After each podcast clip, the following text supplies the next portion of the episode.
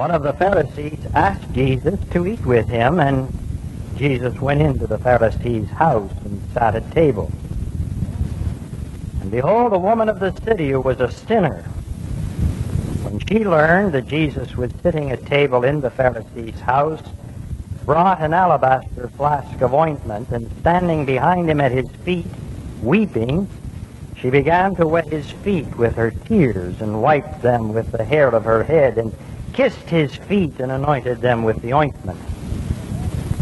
Now when the Pharisee who had invited him saw it, he said to himself, If this man were a prophet, he would have known who and what sort of woman this is who is touching him, for she is a sinner. And Jesus answering said to him, Simon, I have something to say to you. And he answered, What is it, teacher? A certain creditor had two debtors. One owed 500 denarii, the other 50. When they could not pay, he forgave them both. Now, which one of them will love him more? Simon answered, The one, I suppose, to whom he forgave more. And Jesus said to him, You have judged rightly. Then turning toward the woman, he said to Simon, Do you see this woman? I entered your house. You gave me no water for my feet, but she has wet my feet with her tears and wiped them with her hair.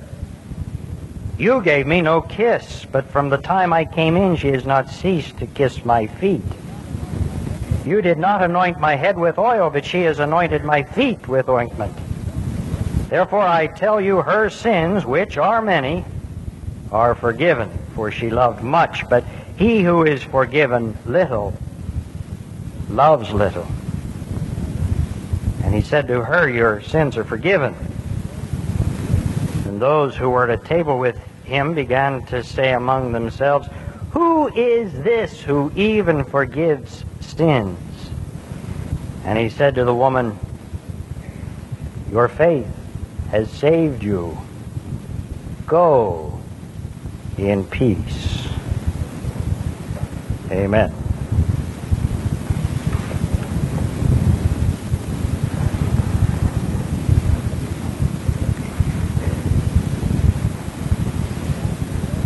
Amy Vanderbilt and Emily Post have written big books on how to be the perfect host. The writer of Luke's Gospel in his little book tells us how we can become the imperfect host. The incident is taken from Luke's Gospel where he tells of the day when Jesus was invited into the house for dinner by a man named Simon. We don't know his last name. We don't know where he lived or in what town he resided. All we know was that Simon was a very good, respectable, probably rich leader of that particular community. And he invited Jesus in. And that's a very important thing to remember in Christian Protestant theology. Jesus goes nowhere without an invitation. Jesus does not enter by the power of his Holy Spirit into anyone's life, into anyone's home, into anyone's business, or into any particular church unless he's invited. Little brief study in Christian worship. You see, that, that is why we begin the service with an invocation, inviting Jesus by the power of his Spirit to come and worship with us. And those of you who are here for worship on time during the playing of Mr. Ailey's prelude prior to the service, may I suggest that if you have nothing else to do, it's a good idea to quietly invoke God's blessing, inviting by the power of His Spirit Jesus into this worship whenever we meet for that particular reason. He doesn't come in, you see, by any other way. Jesus, by the power of His Spirit, is no midnight burglar. He does not use ecclesiastical handcuffs.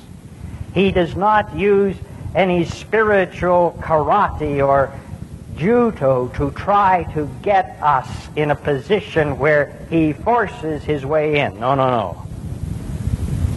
It was then and is still the same now. Jesus says, Behold, I stand at the door and knock.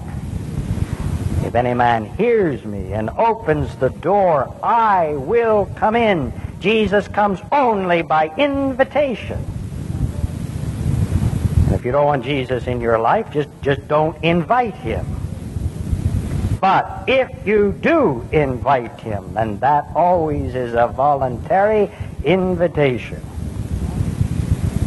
be reminded that there are some courtesies which he expects, and whether or not he receives them will determine in his eyes as to whether or not the inviter is a perfect or an imperfect host. And the whole scripture passage, though there are many other ideas to be presented, is built upon that one basic idea of contrast, as so much of Hebrew literature appears unto us in the form of comparing opposites. Here we have a good man, Simon, a good, respectable man who has invited Jesus into his home, yet he is the one that is characterized as being the imperfect host and here then on the other side, in contrast, you have an imperfect woman, a very bad woman. She was a prostitute. And in the eyes of Jesus, this bad woman, not the good man, is the perfect host. You get it? It's not whether you're good or bad. It depends on if you invite voluntarily Jesus into your life. He sees you as good or bad, whether or not you extend to him the courtesies which he expects. So we learn not from the perfect man who was the imperfect host, we learn from the imperfect woman the bad woman who was the perfect host. When she invited Jesus in to her life, notice the things that she did. She lowered her hair. Now, Bible scholars don't all agree.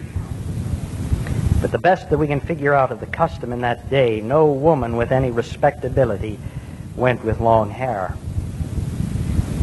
She was married. No one ever saw her hair down again except her husband in the intimacy of love. A woman, if she had her body for sale, she would advertise by having her hair down, hanging over her shoulders. This particular woman we're not quite sure what she was, but most scholars agree that she was a woman of the streets, a prostitute. She, when she invited Jesus into her life, had her hair down. Which he did literally, you see. I think we are to do figuratively. When you invite Jesus into your life or into your business or into your church, we're supposed to be people who have our hair down. In other words, using that as a expression which you all identify with, it means that we come to Jesus without any pretense. We don't come trying to impress him. We come expressing our true identity. Jesus does not go for facade and he doesn't go for, for masks. He wants us in our true identity and he really can't do much for us if we do not appear to him as we really are. I think it was Cromwell who was having his portrait painted one day. He told the painter, paint my face warts and all. And, and, and that's what we have to do when we invite Jesus in. Just as we are. Jesus doesn't play games. He knows us better than we know ourselves. And when we invite him in, he doesn't want us to be a phony host, putting on airs which are not ours. He wants us, as we want every host to entertain us, just be ourselves. That's the first thing.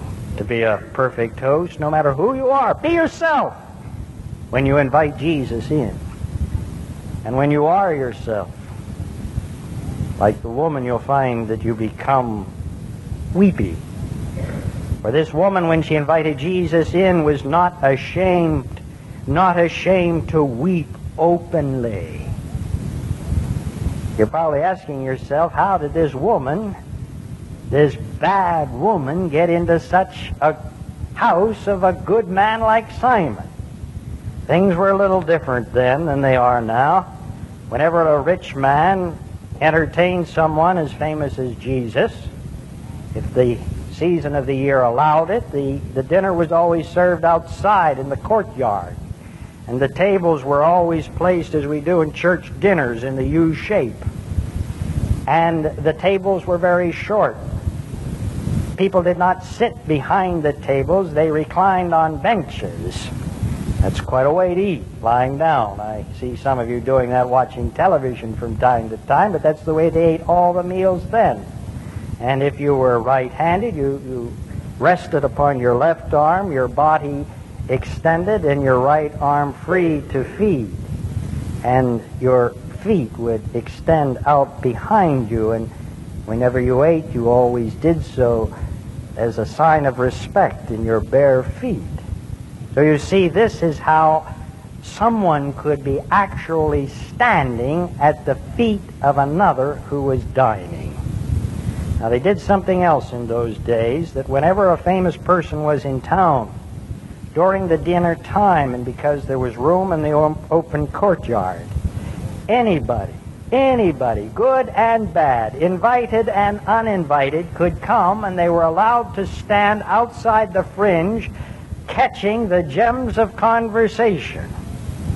And they could remain there no matter who they were, listening.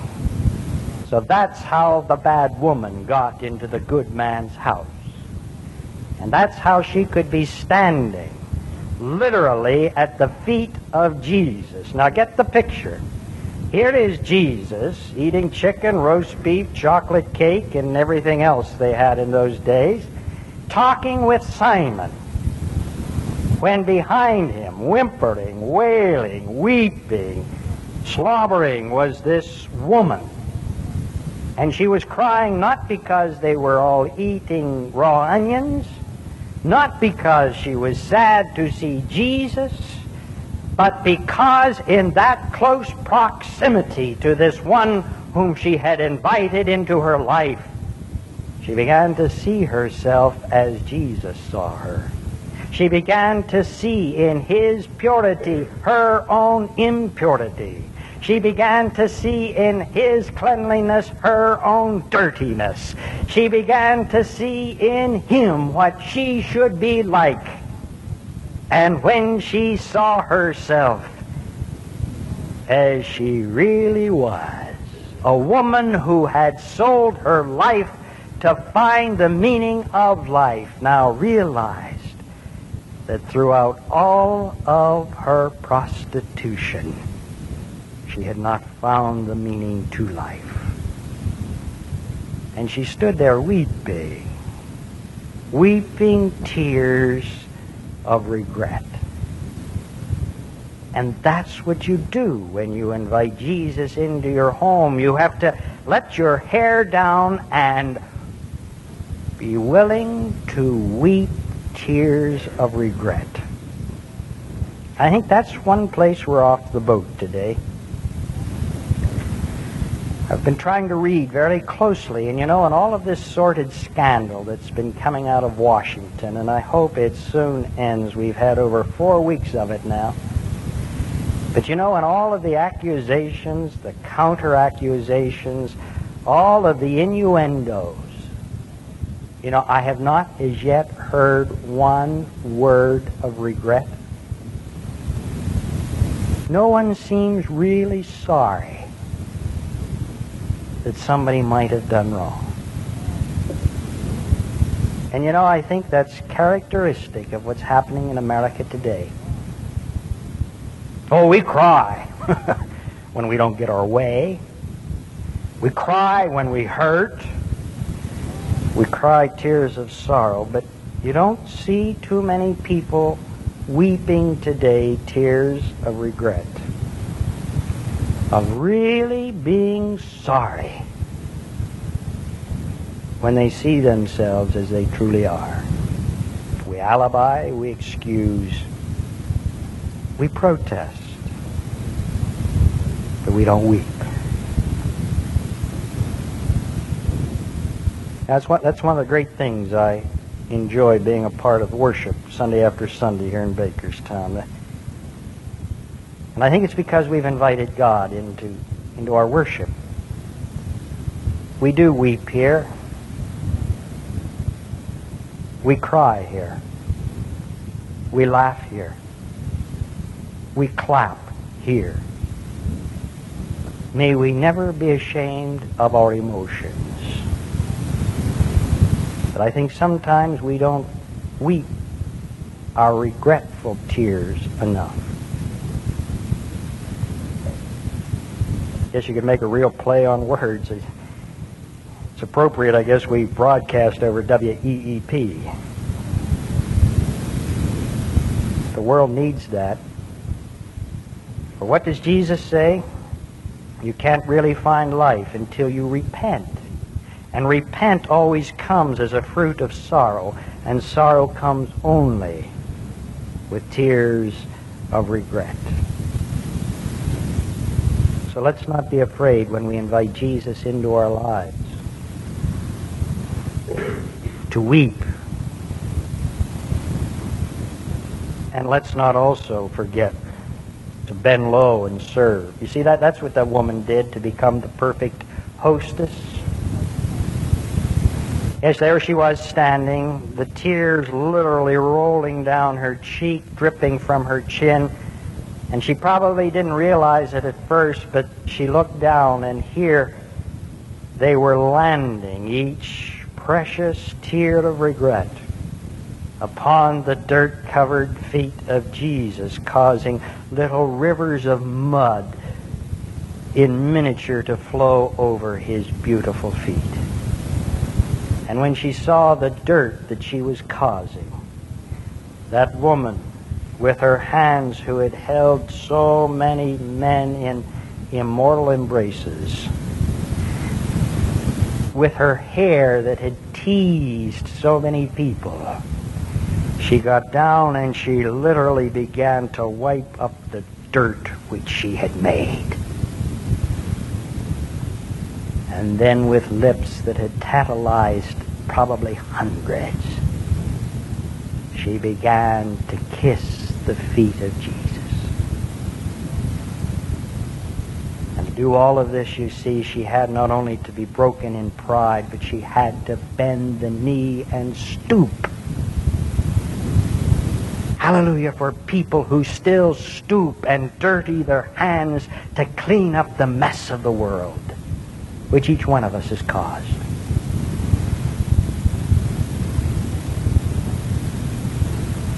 Do you realize that the human being is about the only animal that I know of that has the ability to bend both not only at the hips but also at the knees as well.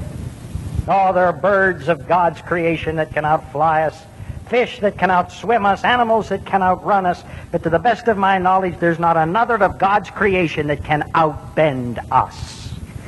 And we were created to be people who can bend not only at the hips but at the knees as well and when man is truly man and woman is truly woman, it is when we are in our knees in service of getting our own hands dirty to wipe the feet of Jesus, using our own lips to speak the words of love, using every hair of our head somehow to clean up the mess of the world.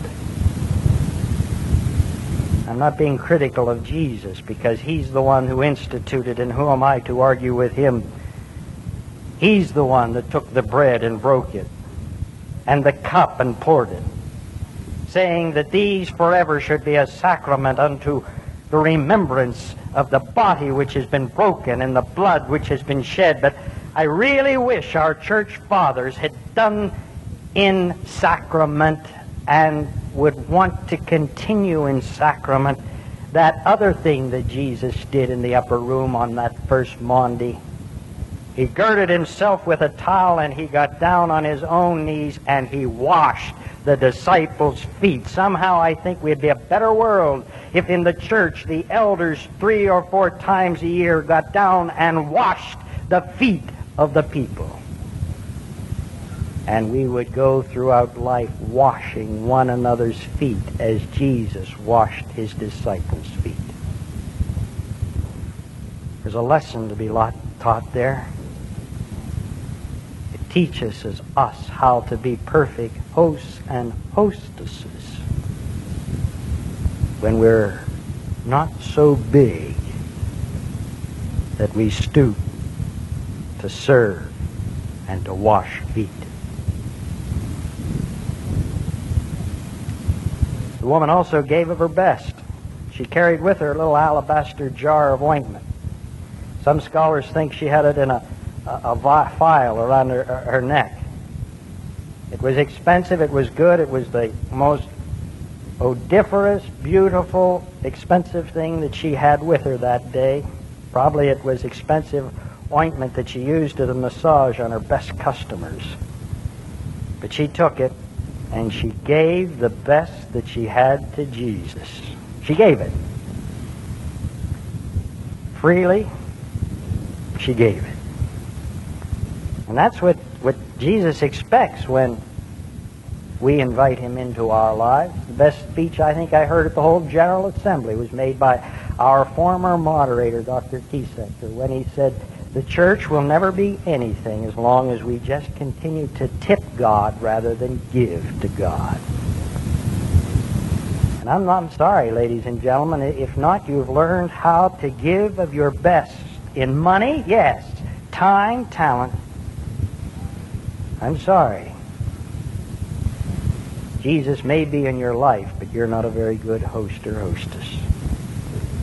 Jesus expects us to give not off the bottom, but off the top. Not the least, but the best that we have. And we must if we're going to be entertaining Jesus. And the last thing, this woman expected something of her guest. This guest whom she had invited into her life this one for whom she was the hostess. She expected Jesus to do something for her. Simon, he didn't. And when you invite Jesus into your life, expect that he's going to do something with you and for you. And this woman, she found through forgiveness that which we all seek peace. She found that day letting her hair down, shedding openly her tears, bending her knee in service and giving of her best, she found there something that she had not been able to find with other people and in selling her own body and self. She found in entertaining Jesus that gift which is above every other gift and the gift each one of us seeks in these turbulent days. Peace the peace that passeth all understanding. It was hers because she had not only invited Jesus into her life, but because she was a hostess of perfection. You get the point. Be you good or be you bad. It's not just enough to say, Jesus, I love you, be my Lord and Savior. If you do that, Make sure you back it up with your actions. Because we will be judged on this earth as to whether we are a perfect or an imperfect host. Amen. Come, Holy Spirit. Come, Holy Spirit, and visit us individually and collectively in our homes and in our work. O Holy Spirit, come in and give us that peace that passeth all understanding and help us to live with thee. And now may grace, mercy, and peace from God the Father, the Son, and the Holy Ghost be and abide with us forever and ever. Amen.